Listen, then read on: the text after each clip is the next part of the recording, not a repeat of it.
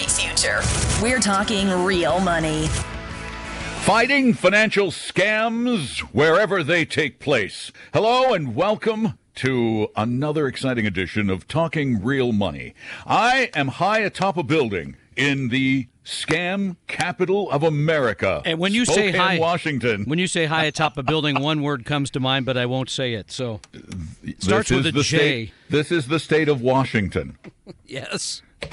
No, it's uh, jump. Anyway, that's Jay. oh, jump, jump. yeah, yeah. You know, they bolted the windows in the hotel. Yeah. hmm. They're all bolted closed, so I, I can't put my cape on and jump out the Oh, window okay. to fly through the air and fight the scams. Now that's a good spin. I know, isn't that good? So you are in the uh, what, uh, and this is sad. We just learned this recently. What is called by Forbes magazine the scam capital of the world? of the world. Wow. And they named it such at least Something. three times that I can find. Yeah, 2011. I know that because that's the Two- article I read. 2008, 2011, and then once back in 1998.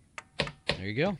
Oh wow! Look, look, look at that! My little desk rings. But don't let that impede your quest for knowledge, your need No. for help. No, that's and, why we're here. and we well, we're here to fight financial scams. Gosh. that's the that's one of the big purposes. We're here to fight financial scams, to give you the truth, to tell you the truth about how money and investing work, and to help you avoid getting yourself into trouble financially, so that you can build a portfolio of real wealth based on science to enjoy a better future. That's our purpose, and to that end, we like to help you with your particular issues, which is why we let you call or we encourage you to call. The number is 877 397 5666, 877 397 5666. And Tom and I are manning those phones two hours a day, one day a week. Not 24 hours a day, seven days a week, just two hours a day, one day a week. Saturday, noon Pacific, 3 p.m. Eastern. So call us then. That's Tom over there, by the yeah, way, and so I mean, this always gets back to in Seattle. yeah, in Seattle. I'm here in Seattle. You're in Spokane. Uh, this, but this always get. so yes, we're happy to answer your questions. We want to help you with whatever issues, as you said, you face. But th- this whole aspect of knowing enough to protect yourself, getting an education, understanding things to at least to the extent that you can protect yourself. So when you get something in the mail that is shiny, it's beautiful, it says retirement on it. Retirement class, And right retirement there. class and has a wonderful picture of uh, a local Wait, let me open it up for everyone at home University to see. campus oh, wait, on no, it. only you. yeah, I mean, I open, I open this. I'm in the business. I open this, and I thought, wow, this guy's doing a class at the University of Washington in Bothell, which is not it far came from to your home. not far. Yeah, it came to my not far from where I live. Apparently, they don't know who I am, or maybe they do, and they think I need the class. But um, so I read through this, and there's nice, beautiful pictures of people in there smiling. May I comment on Yes, that? 'Cause please do. When Tom first showed this to me, he hadn't read it yet completely. he just got it and he goes, "This is I can't believe this." You're he said you're going to love this because he knows I love this kind of stuff because I just live to research these guys. And uh, he said, "I want to know how they got around the rule forbidding." Endorsements. You see, if you're a registered investment advisor by the SEC, you are not allowed to have anyone endorse you. And it's this thing is full of pictures of smiling, happy people, and they look like they're endorsements.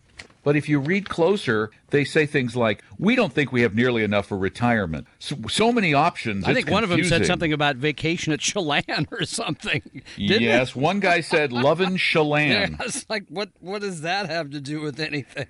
but it's because they have quotes under pictures, Oh, yeah. and we don't read things carefully. No, you look at it The- think, your wow. first inclination is to think endorsement, endorsement, endorsement. So a little later on in the program, Oh, you want to stick around for this because I did a ton of research on the guy who is teaching this class. and we're going to have to put class in air quotations Oh. because it turns out that it's it, the other quotation should be what would be called a pitch, as in sale pitch. 877 397 5666. And Lori, you're up next. Welcome to Talking Real Money. Hi, Lori. Hi, how are you? We're doing great. How can we help you today?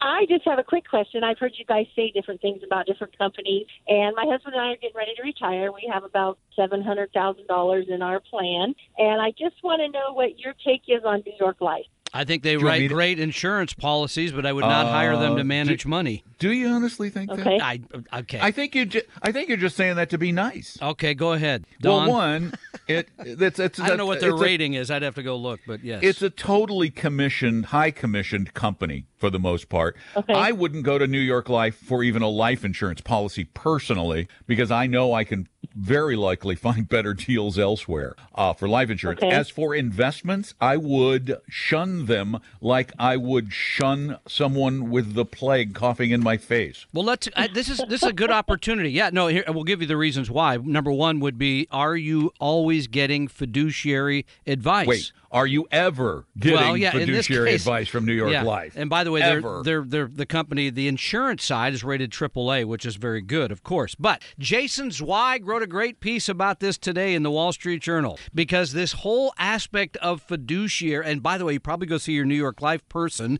and they're going to say, "Of course, I'm a fiduciary." Until I sell you this writing. this product. And that's what Jason said. If you read the Wall Street Journal today, he said, ask people the following questions. Number one, are you always a fiduciary? And will you state that in writing? As Don just said, get it written down. Does anybody else pay you? He said that was the other one. In other words, if you go to a, a fee only advisor, only the client pays the advisor. When you go to New York Life, we don't know, always know where the money, if there's kickbacks or whatever, there's other relationships that may influence that person to put you in a certain investment that might not be in your best interest. That's what we're trying to get to. What Okay. kind? I mean, th- so are you with them right now, or are they just trying to talk you into our- moving your rollover over? Yeah, we're thinking about moving our rollover over there. No, please stop. Okay. I, really, I will get down on my knees right here in the scam capital of America and beg you to not go with New York Life. I Okay. I seriously want you to never, ever, ever consider an insurance agent for an investment vehicle ever. One, two. Okay. I Okay. want you to vet carefully the people with whom you work. That is probably the most difficult thing for most people to do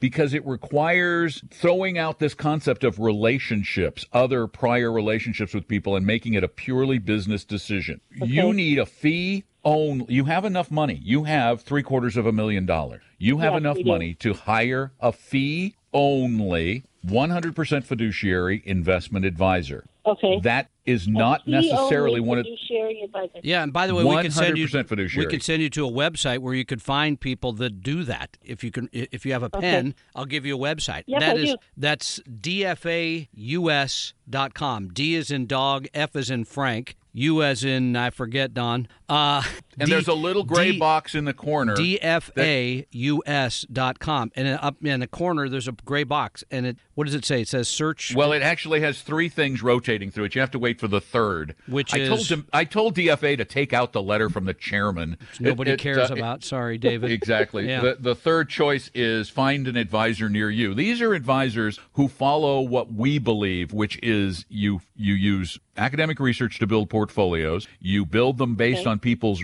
tolerance for risk. You charge as little as you can possibly and no commissions because no commissions set up commissions. a total conflict and uh, i can almost guarantee you whatever product your new york life person uses is going to involve a commission of some kind i'm betting i'm betting today but we saw this in the office earlier today that they will want to put your retirement assets in some sort of annuity because you're going to feel good about the fact that I get a guarantee. And the Right, guarantee yeah. that Don is going to talk about later in the show is so tiny that it just makes no sense to do it. Was that it an indexed annuity, Lori, or did they talk about a variable annuity? Do you remember the You know, terminology?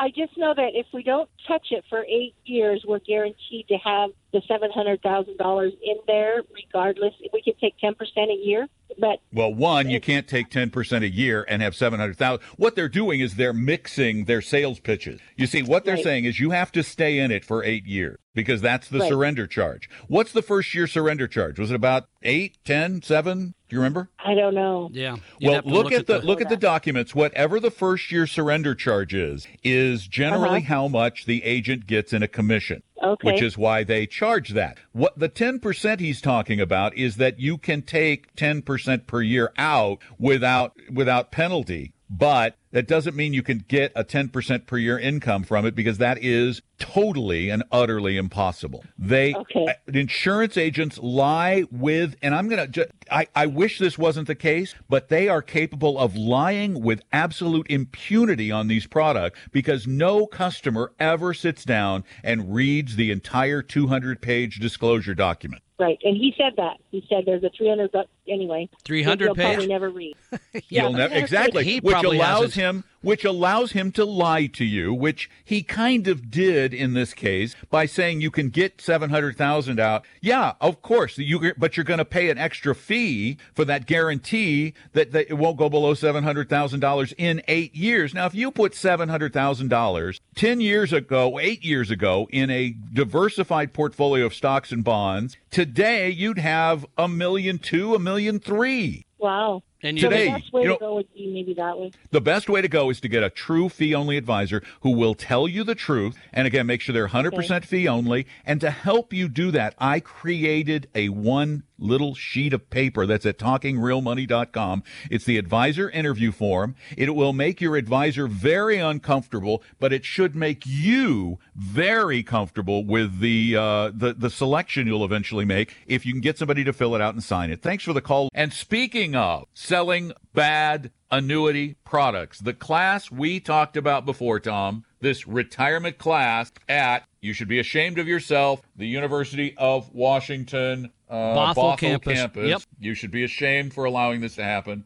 Uh, what is the scam behind all this, Thomas? Well, the scam the scam is you go there believing you're going to get an education, and what you really get is a, uh, a- an annuity product. Uh, sales pitch for sales which annuity pitch. product? Well, I, I am I No, going to say I the know- company? No, what, what kind of a product? Oh, pardon me. This is going to be an uh, equity index annuity, variable annuity product, something where the, the the pitch is always the same, guarantee, but you get a a part of the market increase, so you don't have to worry about your money anymore because you're going to get it back paid out in this annuity, and you get a a part of the market return. You mean I get market like returns with no risk? This is the part where the it gets just to be a little gray because it's well, you give us the numbers. It's not very market like. I'll put it that I way. love this. I uh, there's a guy online, and you know I love the fact that people online save me doing some of this research. There's a guy online who did uh, a complete, incredibly boring but wonderful analysis of a product called the Allianz MasterDex X. This is a very. I looked this up after we had our chat. It's a very popular annuity. Oh yeah. Oh yeah.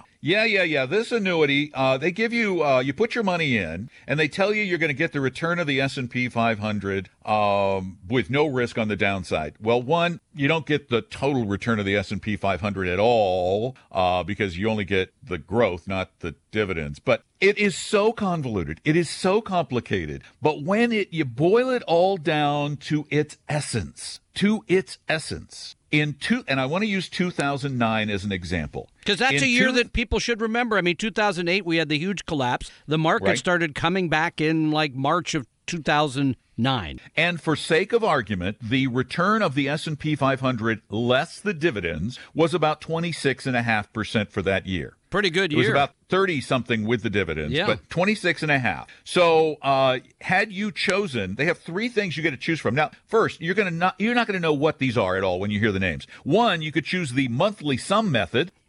Two, you could choose the annual point to point method, or you could choose the monthly average. The monthly average would be the monthly average of the market. So with the monthly sum method, you add up every year, every month of the year, the returns, and then you divide it by 12. And under that method, in in 2009, with this annuity, you would have made zero dollars. Boy, that makes sense because the market was only up 26 and a half. Right, you would have made zero. Sure. With number two, the annual point to point, Yes. you would have uh, made 1.5 percent. Okay. We're doing better here now. And with the monthly average, where you take the monthly average return of the S&P 500, you get that, which was seven and a half percent. But they get a spread.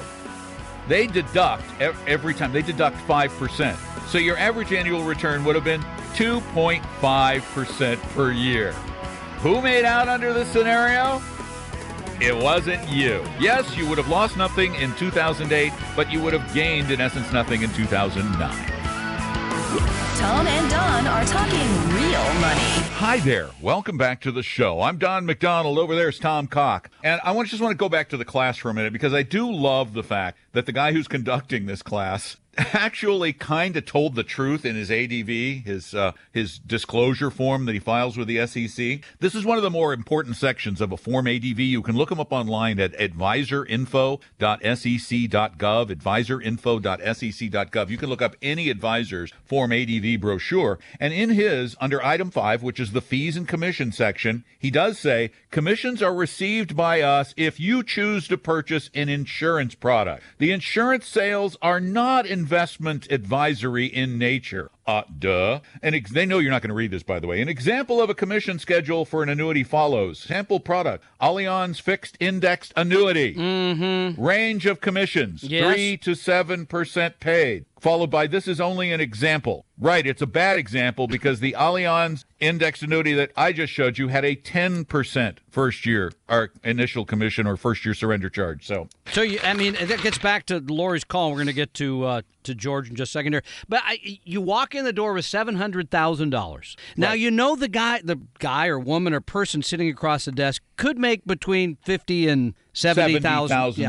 So do you think? I mean, this is this whole conflict this industry is set up. Would would they tell you just go buy index funds? They're going to pay them very very little or nothing, or buy this annuity that's going to pay them between fifty and seventy thousand dollars.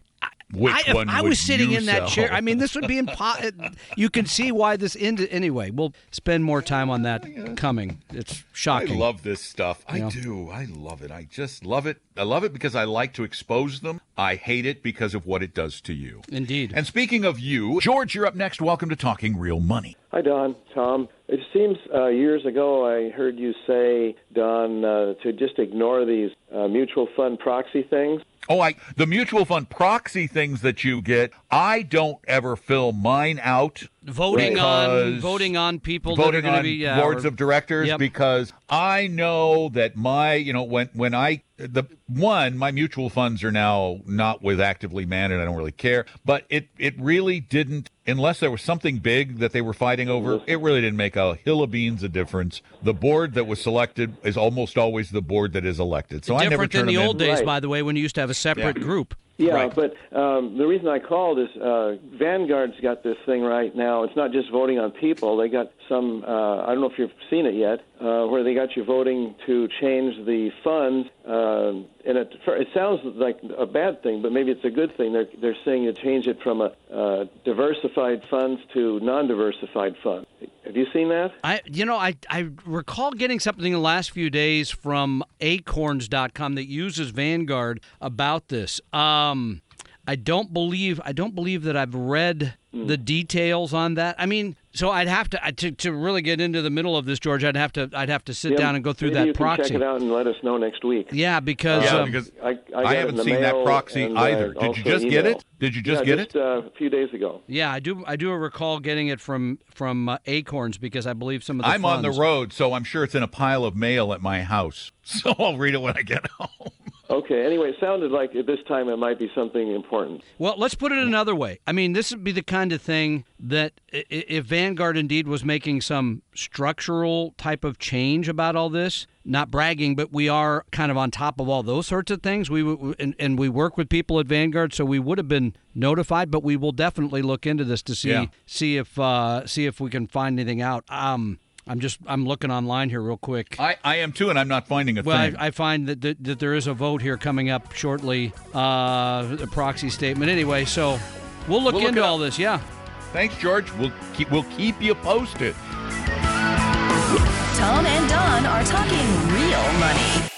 Let me quote directly from Vanguard. Vanguard is proposing to reclassify the REIT index fund, the Real Estate Investment Trust Index Fund, from diversified to non diversified as defined by securities law. The change enables them to better replicate the actual market based on market capitalization. It's just a technical change to bring it in line with the law so that they can improve, they say, the diversification, which sounds perfectly governmental to me. You need to become non diversified to diversify. Yeah, I mean, this gets back to a little bit about trust because at the end of the day, we have recommended for Vanguard, recommended Vanguard for a very long time because we do trust the way they manage. them. Now, I know they've got some actively managed funds, and we only recommend their index funds, but as an organization, I trust them. Uh, so, I, I again, when they send me the proxy, I'm going to say, yeah, I'm going to go along with whatever you're suggesting. Yeah, and in this case, really, truly, what they're doing is they're they're trying to make align all their funds. Most of their equity funds already are classified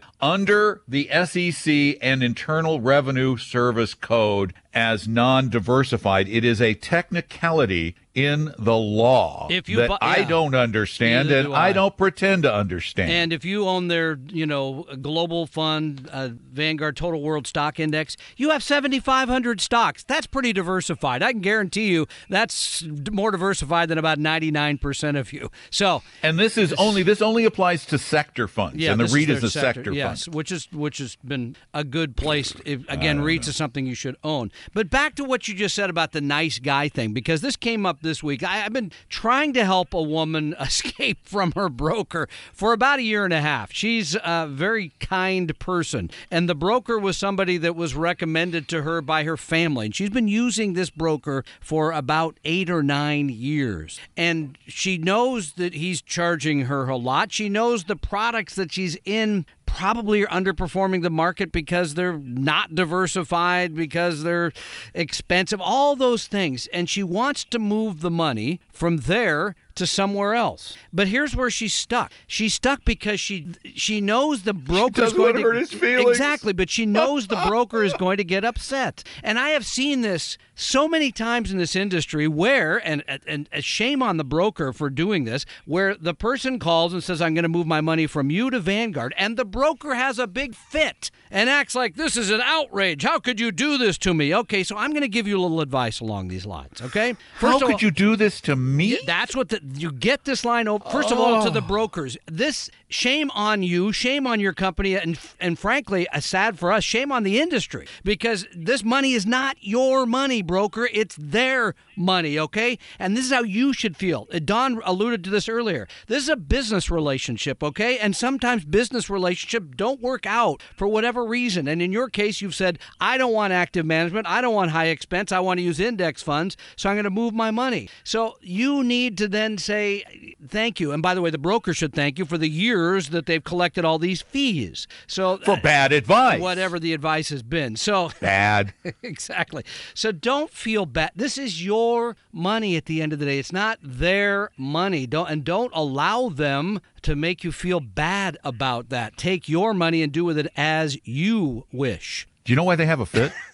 Do you know why? No, go ahead. Because they don't have a good argument. They don't have a good Other argument. than the emotional, you know, this is just, Right. this is going to kill me. And, and I just no, have to make you feel bad. I have to make you feel bad. I saw this back in 1985 when I was a broker, 84, 85 with Dean Witter.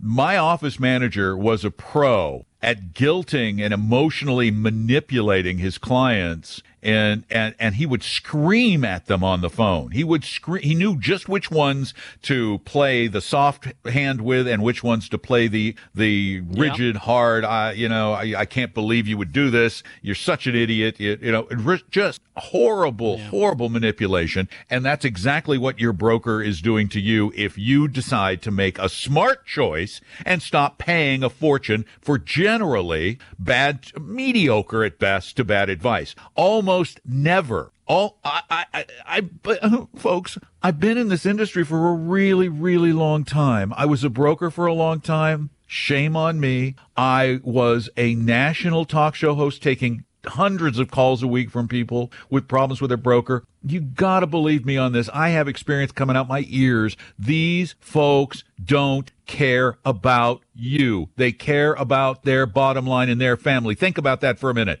They care about their bottom line and their family. You need somebody who isn't, and they're few and they're far between, but you got to find them. People who actually work for you and look out for what are called your best interests. That's what fiduciary means. Someone who looks out for your best interest. And mostly people who, can't, who claim to be fiduciaries, I just want to scream. They're not fiduciaries. As a matter of fact, dude- I Oh! love, I loved, I loved uh, Jason Zweig's article today. He says, Oh! they're going to clean all this up. How about the next time we get a major eclipse? it'll be, it'll be all straightened out and easy to understand by then. This dude, this dude who put out this little Yes. folder for the class Yeah. Mm-hmm. at the University of Washington Bothell, he says right here, you will find his for, his initials are JD. JD. You will find JD providing exceptional capitalized fiduciary capitalized services. The, first thing JD says in his ADV under fees is that, oh, by the way, I probably won't act as a fiduciary, but I'm going to collect a big just- commission. It's and, and and you point out at least he's honest enough to say, yeah, I could sell you a product where I will collect a yeah, large but in commission. his sales document, he says he's a fiduciary. And JD, JD, dude, I challenge you. Call me up and tell me you're always a fiduciary. Come on. You know who you are, JD. He's listening You right do. now. All right. You run so- a scammy little operation. You're lying to people. And JD, you are no fiduciary. And to teach uh, University of Washington Bothell, by the way, if you're listening, the guy is almost making it appear that Yeah. you are sponsoring this Well, class. I, I, I, like you, I've been around, and I when I opened it, I was sure he was because it has a beautiful picture of the campus. It's got all it says class all over. It's like wow, that looks like he's a professor or something. No, exactly. But I went and looked a little more Yeah. closely. It turns out any idiot can rent a classroom at University of Washington Bothell.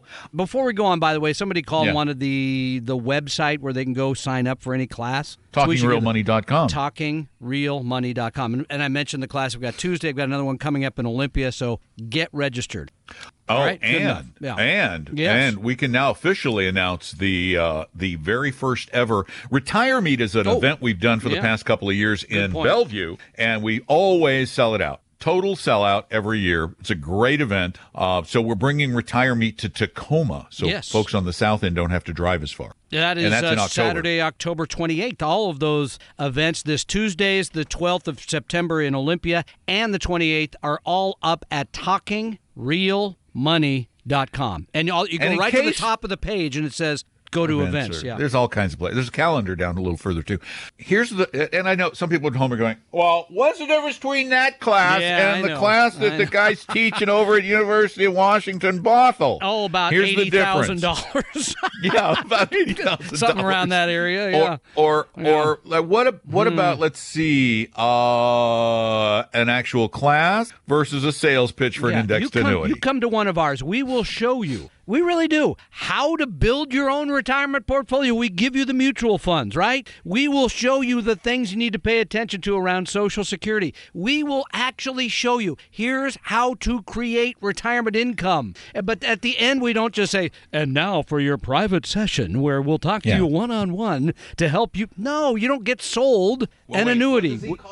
What does he call it? It's a, yeah, the, the, you know what? Reach down here and get it. He's got three wa- three two hour the classes. Private, the private one-on-one session, then oh, bonus help session. Oh yeah, big help. Get a I mean, confidential one-on-one Yeah. Mm-hmm. help session in our office that is all about you. Oh yeah, Uh, This, really and listen to you. this. This session is not meant to put a strain on relationships you have, but rather to answer Ooh. concerns privately. Yeah, because you don't have To- to tell the broker you're leaving to go to the insurance agent that you're hiring. JD, Yeah, the JD, class, JD, the very clever, very Yeah. clever, JD, very Yeah, clever. it does. Uh, but, but the the uh, yeah, the other thing is you're you're going to get an actual education. Yeah. Uh, the other thing is that uh, we we're always required to act as fiduciaries, unlike these other guys. Um, Always, not sometimes. Always. Always. Yeah. So Okay. give us a call though, 877-397-5666. That's 877-397-5666. And I know some of you listen on Sunday morning on another station. Yeah. I know some of you listen uh, to our po- lot of you Yeah, listen to our podcast podcast, around the country. Uh, the time to call is at 3 p.m., 3 p.m. to 5 p.m. Eastern or noon to 2 on the West Coast, and you can fill in the blanks in the middle. Next week's show, by the Yes. way, will be coming live from two cities once again Yes. from Seattle and Rapid City, South Dakota, under the watchful eye of four presidents. I was just there. So uh, the, I know. the two of us have been there within a month. I'm going to Rap. Wow. Going to actually my. Here's my little travel log. You ready? Going to Glacier National Park. which is amazing place. That I want to see at Fort Melts. Then going down south to this little park called Yellowstone. I've a couple of you heard of it. I thought it was Jellystone, but okay. Jellystone Yeah, right. and Grand Teton. Beautiful places. Yeah, look at Then you. Then heading over to Cody, Wyoming to stay in Buffalo Bill's ho- first hotel, the Hotel Irma. You ever heard of it? I have not, and I have not been to Cody. So It's Buffalo Bill's first places. hotel. So, Good. oh. Okay. Can't And then bad. over to Rapid City for a couple of days Watch to your uh, back. to see the Make sights. sure you sit against the wall at Buffalo Bill's place. Oh yeah. Oh, and we're gonna stop by Deadwood. so speaking of watching your back, exactly. you know, I'm not getting Get shot in the back smart of Deadwood. or I'm get telling you. screwed. Yes. Tom and Don are talking real money. Hold on a second. I'll be right there. Oh, I can't. I thought you were jumping or Oh, something. No, no, I was digging through the. I was trying to look in the mattress here at the hotel. Yes. I was just checking out the mattress here at the the historic Davenport Hotel. Indeed it in is. beautiful Spokane. Yes. Figuring is the scam capital of the country. Ah. That some of that fifty trillion dollars that's sitting in cash. How, where do you keep that much cash? I was going to check the mattress and see if it Oh, was I in see there. it's Actually, okay, got it now. There's 50, 50 trillion dollars just sitting in cash worldwide. That's trillion with a trr with a trr. Sometimes I wonder why so much cash sits around. Don't you? Well, no, I Tom? think I think. thank you, Don. yes, Don. I do. wow, that, that is a softball even I could hit out of the park, and you know what a great poor hitter I am. But uh, this comes up regularly. I, I met with a couple people this week, uh, and this is not an unusual circum. They sold a house. They got a lot of money. It's like seven digits worth of money, right? That's kind of a lot of money. And it's been sitting in a bank for, in this case, about nine months in an actual bank. And the question is, you know, well, when should we invest that? Then that, because they think that we're going to tell them, you and I or somebody at our office is going to tell them, well, next Tuesday, that's the day to invest because that's what the industry sells you on that they know the day to invest and the day to sell, right? Let me just put it another way. If your money is sitting in a bank, how much is it earning right now? Uh, hold on. I'm You can look check. that up. I Uh, mean, and and, and it uh, zero. not a oh, lot. Yeah. It's, it's no a pretty- zero. No, wait. Oh, wait. Negative. Negative. I'm sorry. I just forgot to inflation adjust. But this is Uh, always okay. So here, let me explain something that I think people generally have trouble with.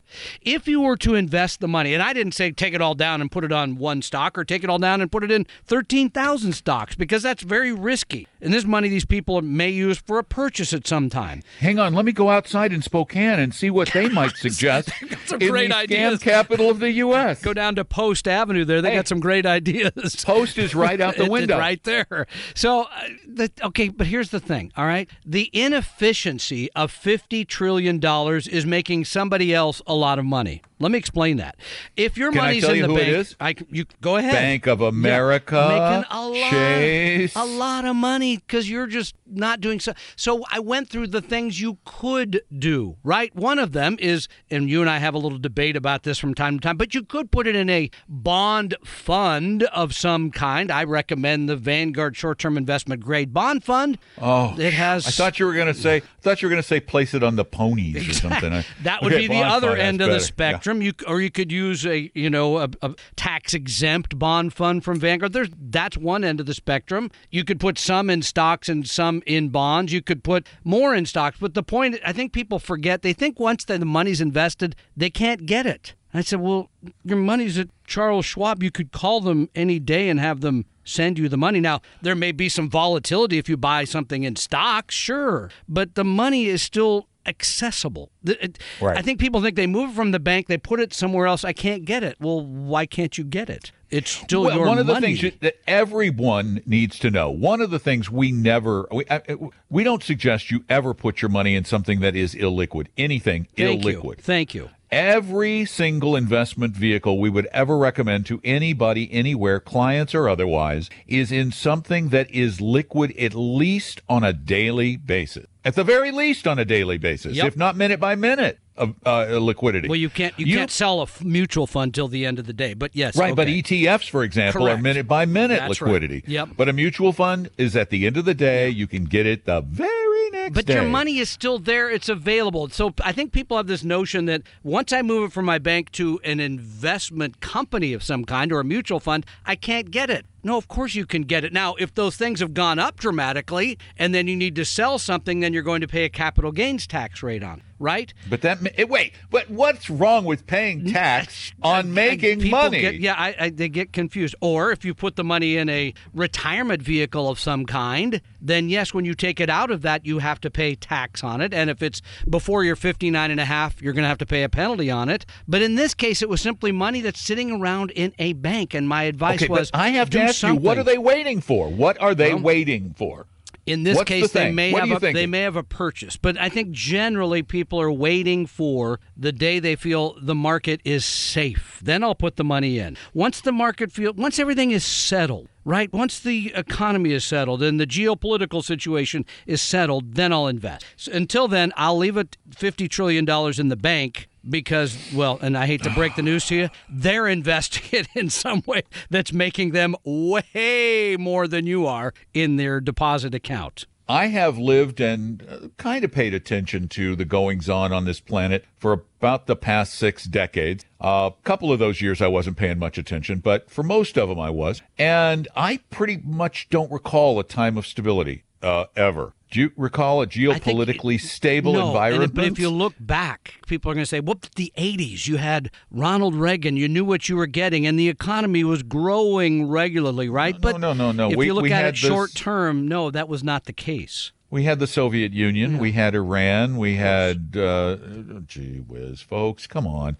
You know it'll never be stable. And that's the whole trick. The trick is you, and this is the thing that people don't get. So please, I, I'm asking all of you to listen carefully. If you put your money in something that is absolutely safe, you are absolutely guaranteeing you will not make money. And if you play this stupid little mind game with yourself where you go, well, back in the 80s, I was getting 12% on my money and it was safe. Yeah. You weren't getting 12% on your money because a dollar one year was worth 12% less the next year. we had that little thing called inflation at Oh. that time that was killing you. So Why do we emotionally and even intellectually delude ourselves with such vigor? We are doing ourselves a disservice when we do this. You cannot, and please, this is the most important lesson you can possibly learn from this program. You cannot make money with no risk period. And anybody who tells you anything to the contrary is a bald faced, absolute, no doubt about it, liar. 877 397 5666 every Saturday at noon. Pacific, noon to 2 or 3 to 5 on the East Coast. And Lisa, it's your turn. Welcome to Talking Real Money. hi, Lisa. How can we help you today? Great. Thank you for accepting my call. I have kind of a generic question. I'm a 47 year old single woman, and when I'm thinking about retirement, I'm wondering how to factor in really the variability of Social Security. I mean, I'm hoping it'll be around and not means based tested by the time I retire. But how do you factor that in to retirement planning? Well, I, I, here, You okay, don't. Let's, yeah, let's go back. Um, first of all, this notion that again, Social Security is going out of business. I believe it's about 20 years down the road where the lines cross between how much is coming in and how much is being paid out. And remember, the government does have a number of IOUs against that money, it- the accounting part. But here's the way I look at it. If I was 47, I don't believe for people that are uh, 40 years and older that there will be any change to the way that your benefit is calculated to the amount that is paid out now under the age of 40 i here's my this is my personal opinion i do think that they may make you wait longer to get that benefit because the system isn't paying for itself right now and there may be some other means to that, that that's a possibility but at 47 i feel very safe that you could go online and look at a calculator or go online and look at ssa.gov see your benefit see what your expected benefit i mean how much you've been paying in what your benefit would be and use that as a calculator. I think that is very fair Yeah, two things. One, I, I agree. I don't think Social Security is in is in imminent danger of collapse. I do think that the right thing to do. Remember, Social Security was started in a period when the average life expectancy was about 65 years old. So people did not on on average, generally live into their 80s or 90s like they do on average today. So adjusting that retirement age up is a given. That has already happened. I should have retired, been able to full retire at 65 years ago, and now it's 67 and a half or whatever. That's that's going to help bail it out. But the fact is, I don't believe you should factor in Social Security. You should go ahead and assume, just assume for safety's sake, that it's not there and save enough to create the income that you will need to survive without it. And Social Security then becomes gravy. It becomes that cushion in case your calculations were wrong. Think of it as a cushion. Don't think of it as a given. And then you're forced to set up your personal scenario to take care of your need. Tom?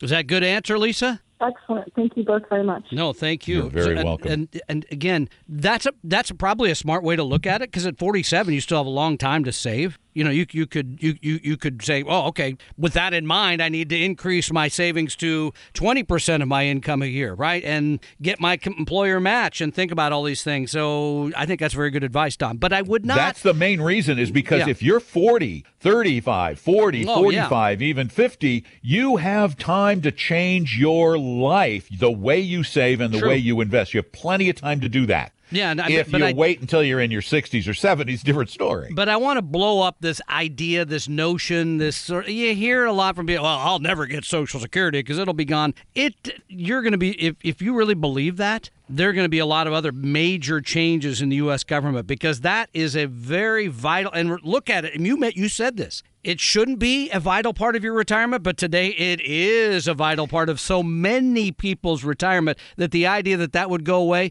it'd be pitchforks and torches at the Capitol. It was never, ever, ever, ever, ever intended to No, be true. a primary source of retirement income. It was meant to be a social safety net. And it turned into uh, an because people didn't save because people didn't Right. save they didn't do anything else Oh, so why you should get I out save? do The government's going to take care of me. So take care of yourself first, and if you get something from the government down the road, which you probably will, take a trip if you saved enough. If not, it's your safety net.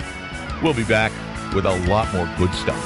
Tom and Don are talking real money. Really, real money, serious dough. Tom, I just read something. yes of course Legg you did Mm-hmm. Mason, Legg Mason did a study Yeah. of of baby boomers, and the first batch of baby boomers, the 46 to 64 batch, 1946 through 1964. I think that was the whole- that's the entire baby boomer. That's yeah, well, yeah. You're right. It is Okay, gonna say, that- I don't know the that. entire group. The entire group. Yes. When they were t- took this study, they on average expected to have six hundred and sixty thousand dollars on average saved for retirement by the time they retire.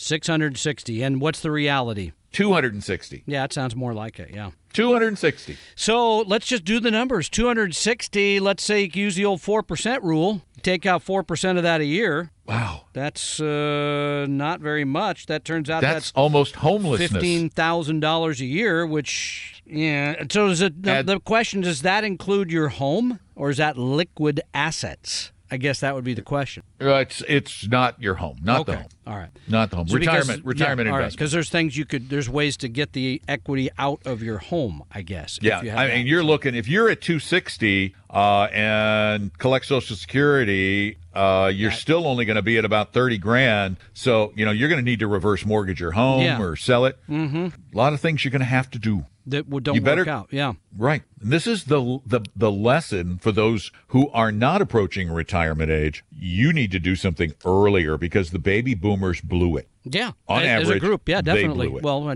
we can say we're part of the baby boomer generation. I, I am, Yes, I am too, and and uh, I did not save as much early on as I should have. I know, and and we knew. And we- and we're, We're in the middle we're- of all yeah, this. All of us are Right. dumb. Yeah. Trying to help you build a better portfolio and protect you from the people who would take advantage of you, apparently, like the entire city of Spokane. Well, Spokane, I mean, and, you alluded to this earlier. I used to live in Spokane, which and I enjoyed my time there. We brought you there once when you had a national twice, right? Twice, I think, two times. yeah, and, and pretty much all I saw the host. first time I came out was white. were walls of snow. Yeah, I, had- I don't think remember I saw a single building. there I just saw walls of snow. berms they had built up there because it had snowed so much that winter. I, I think we actually had a tunnel boring machine to get to the hotel. We Pretty just close went right that. through the snow. But at, weirdly, today we learned that Spokane three times in the last like 20 years has been recognized by Forbes as the is it the scam capital? Scam, capital yeah. of the U.S. Yeah, it's just a very that seems very strange. They went through the reasons why, and they got some legit. There was a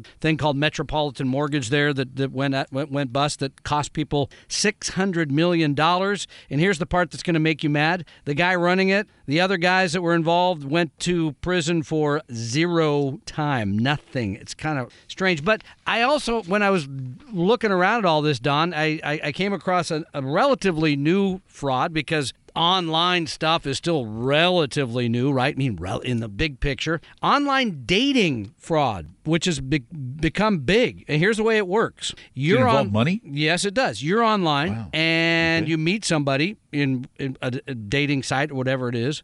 And you develop a relationship, and generally, you don't ever meet that person because they might be in Texas or they, and you might be somewhere else. So you develop a friendship, and then maybe it gets bigger than that, right? It's the the friendship develops into a romance. Okay, Generally, that's the intent. yeah, okay. So okay. you still haven't met this person, and they befriend you, and they're nice, and they get to know you, and then at some point, at some point, You in the- find out they live in no, prison. Well, no, it's oh, not, okay. not that way. But you, but in some point, that person says, "Gosh, I I have a daughter, and she needs money for X Y Z. Could you make me a loan of a certain amount?"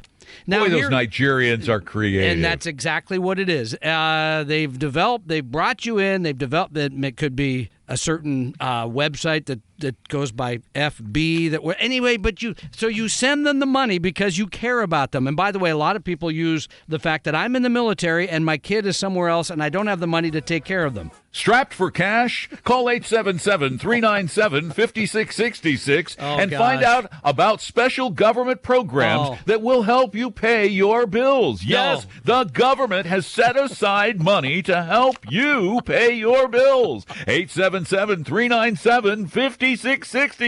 Call now. Learn how to get free money from the government. I always wondered what those were. Did you ever wonder what those were? You've heard those ads, Those right? scam, by the way. And, and if you call that number, no, it's not the government program. It's stuffing envelopes from home where you can make five thousand dollars a week, easy.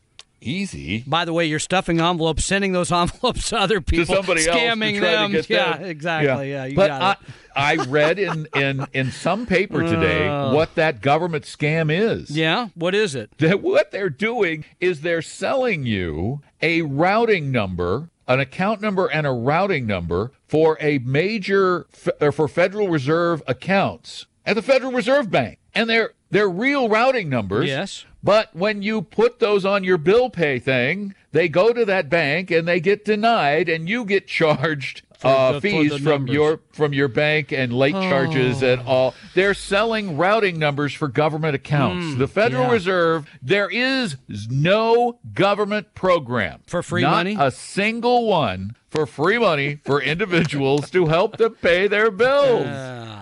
Yeah. And I, what I don't understand is why. Okay, never mind. I take it back. Okay. I do understand why people fall for that because one, they think somebody, they think they're entitled. Two, they're gullible. Three, they're naive. And I always forget that half the population actually does have an IQ under 100 because that's the average. So there you go. I'm going to let you say that. I'm going to say it sounds like a great deal and the government's running it, so sign me up. Yeah. Okay. okay. Did we do that IQ test on you? I think it's time for the company mandated IQ test. Oh. Yeah, okay. Uh, there's a few other company mandated tests I may fail as well. so we'll yeah. You ever notice where they advertise Oh. most of those things? Let me guess.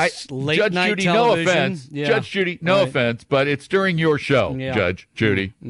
And where you'll end up if you try to do that. So- Judge Judy. Yeah. So you believe the ads on my show? Huh? Huh? What kind of idiot are you? Huh? What kind of idiot are you? Oh, where's Judge Wapner Don't argue him? with me. Shut it. Shut it now. I'm Judge Judy. Leave me alone. I hate being here. Is she she's still doing a show, right? Heck yeah. All right, I've never seen it, so what would I know? I'm too busy Really? reading a book, I guess. Yeah. Missing the good I- times. I've been too busy just And nobody called. Nobody work. called with the with the offer either. By the way, you weren't very convincing. Apparently, Visit Get Out of Debt Free on the back of your government. Yes, they love you so much that they're going to build you a free house. our pay off all producer just debt. handed me this scam. Star on the Walk of Fame tool. Judge Judy. What about her? She has a star on the Walk of Fame. Walk of uh, the Hollywood. Okay. Hollywood. Okay. All right. What? So- I, can anybody get? Well, okay. I don't know. Apparently, yeah. Sorry. Anybody can you get don't one have those? one. I don't have one. That's why we're I- here still every Saturday. I did never. I never had a TV show though. You did. Yeah, that's true. I have I have an almost Emmy up on my wall from An that. almost Emmy. I love that too. It's the almost Emmy. Yeah, I got nominated. I got Oh, I was nominated. nominated. Yeah, it's like that guy. It was like the guy on uh, on, on American Greed, when, when they send out the the uh, they send out a uh, a ballot to everybody. Every name, every person who came out with a record that year gets is named as a ballot. He claimed that he was nominated because he was on the ballot, and he would say, "I was nominated. You're one of eight thousand people that released a song that year." No, that's not nominated. They made him take that down. So after Folks he like- scammed a lot of people out of their money, of course. Folks like But- to uh, puff up their resume just a bit. I don't even mention my nomination anymore. That was Here's years what we past. there's a there's a message though that goes with this Federal Reserve thing and all of the other stuff that we are talk we talk about when as it relates to people misleading you about Yes. financial gains. If it sounds too good to be true, it not only probably is too good to be true, I would even go a step farther and say, yeah, it is. And Wealth without risk, We free government money. Why do we want to believe it? As human beings, why do we want when you hear those things and you know that if you if you let it sift for a minute, but but people want to believe tell you, it. They want I, it. They, never once in my life, not one single time, have I ever thought any of this stuff was true. Not a single time. And and again, I guess it goes back to we would all like to think we're of above average intelligence, but really half of us are of below average intelligence. That's the whole point of the average. So it, it, I'm sorry, folks, if you're in that latter half, but then you, better pay need, closer attention. You need to pay closer yeah, attention. because uh, you're gonna you're gonna get you're gonna get scammed and and and accelerate apparently when you drive through Spokane, which is the scam capital, right? I'm leaving soon. I, yeah, you'll I'm be okay. soon. You're you're out of there. I was trying to figure out. Uh, just as this is an aside. I know in Seattle. I think this whole half hour has been an aside, but go ahead. in Seattle there w- there are a lot of businesses that are obviously driving the Seattle economy. I, I come into Seattle and I go, oh look, No, there's, Microsoft's there's on a building. There's one that's really driving it. That now employs twenty percent of the people in Seattle. Twenty percent. Who's that? Amazon. they employ 20, percent of the people in Seattle. I just read it in the paper this morning. Twenty. Two out of every ten jobs they, is Their Amazon. real estate is forty times large. The amount that they rent forty times larger than the next person. Forty folks. times. All of you in Seattle better hope that uh, the rest of the country Yeah, shops at Whole Foods soon. I heard a national commentator yesterday say, "Well, Seattle exports uh, software and it exports planes and it exports coffee. No, it exports retail, online retailing. That's what it exports. But still, You you, got. Microsoft, you got Yeah, Boeing, got you got Amazon, yeah. you got Costco, Yeah. you got Starbucks, you got got, a few, lot of big corporations that make their base there. As I'm driving into Spokane yesterday, I'm looking around going, what dri-? I, and I think this about cities. I go, what drives the economy? You know, in some cities it's farming, some cities it's oil, in some cities it's mining. You can tell what True. it is. You were Yep. an ex- ex-Spokaner. Yeah. What drives? What is the, Well, the underlying driver? the capital of the Inland Empire. So you have what does that mean? I'm getting to that. The hospitals. You got people that come from places outside of there for those services. That's why it's there. Couldn't they go to Coeur d'Alene? No, Coeur d'Alene does not have that kind of health care. It doesn't have all those Oh, services. Okay. All the good stuff. So, Yeah, so that- basically, what you're why it was saying is there. it's, Yep. it's a regional hub for all. exactly. That's why it was there. And by the way, Because I look, I go, it all right, there's an Air means- Force Base. it means children of the sun, not children of the scam, as somebody had alluded to earlier. Children of the sun. That's the oh, Indian I mis- meaning. I, I misread it. Well, the, you know, it's it's a Children complex dictionary. of the whatever sun. tribe that was. Children of the Sun. exactly. Al, I'm going to leave the last segment of the show to you because Because I'm going to do it so well. That's why. Because you're going to do it better than I. And then next week I'll be in Rapid City, annoying you from there. Won't that be fun?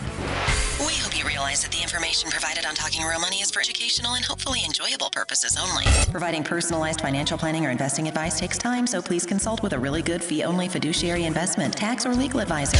We know a good one. Investing must always involve risk. In other words, you can and probably will lose money at times. Also, as much as you want it, no one can accurately, consistently predict the future. So past performance doesn't tell you a darn thing about what the future will bring.